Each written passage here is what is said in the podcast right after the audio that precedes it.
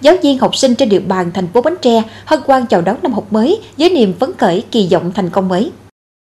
Tại trường tiểu học Bến Tre, chào đón Chủ tịch Ủy ban dân thành phố ông Quỳnh Vĩnh Khánh đến dự lễ khai giảng năm học mới, phát huy những kết quả năm học 2022-2023, bước vào năm học mới, tập thể nhà trường đề ra nhiệm vụ nâng cao chất lượng, hiệu quả các hoạt động giáo dục, đặc biệt là cải cách thủ tục hành chính, ứng dụng công nghệ thông tin, thực hiện chuyển đổi số trong quản lý và dạy học, nâng cao năng lực đội ngũ cán bộ quản lý và giáo viên, đáp ứng yêu cầu đổi mới giáo dục phổ thông. Theo phương châm mỗi giờ lên lớp là một bước tiến trong giảng dạy, mỗi ngày đến trường có một đổi mới trong công việc. Trong tiếng trống khai trường đã điểm, một năm học mới bắt đầu trong niềm hân hoan phấn khởi của thầy và trò các trường trên địa bàn thành phố Bến Tre. Với tinh thần đồng thuận sáng tạo phát triển, năm học 2023-2024, ngành giáo dục và đào tạo thành phố tiếp tục hăng hái thi đua dạy tốt học tốt, đổi mới sáng tạo trong quản lý, giảng dạy và học, ra sức chăm lo sự nghiệp trong người cho thế hệ tương lai của đất nước.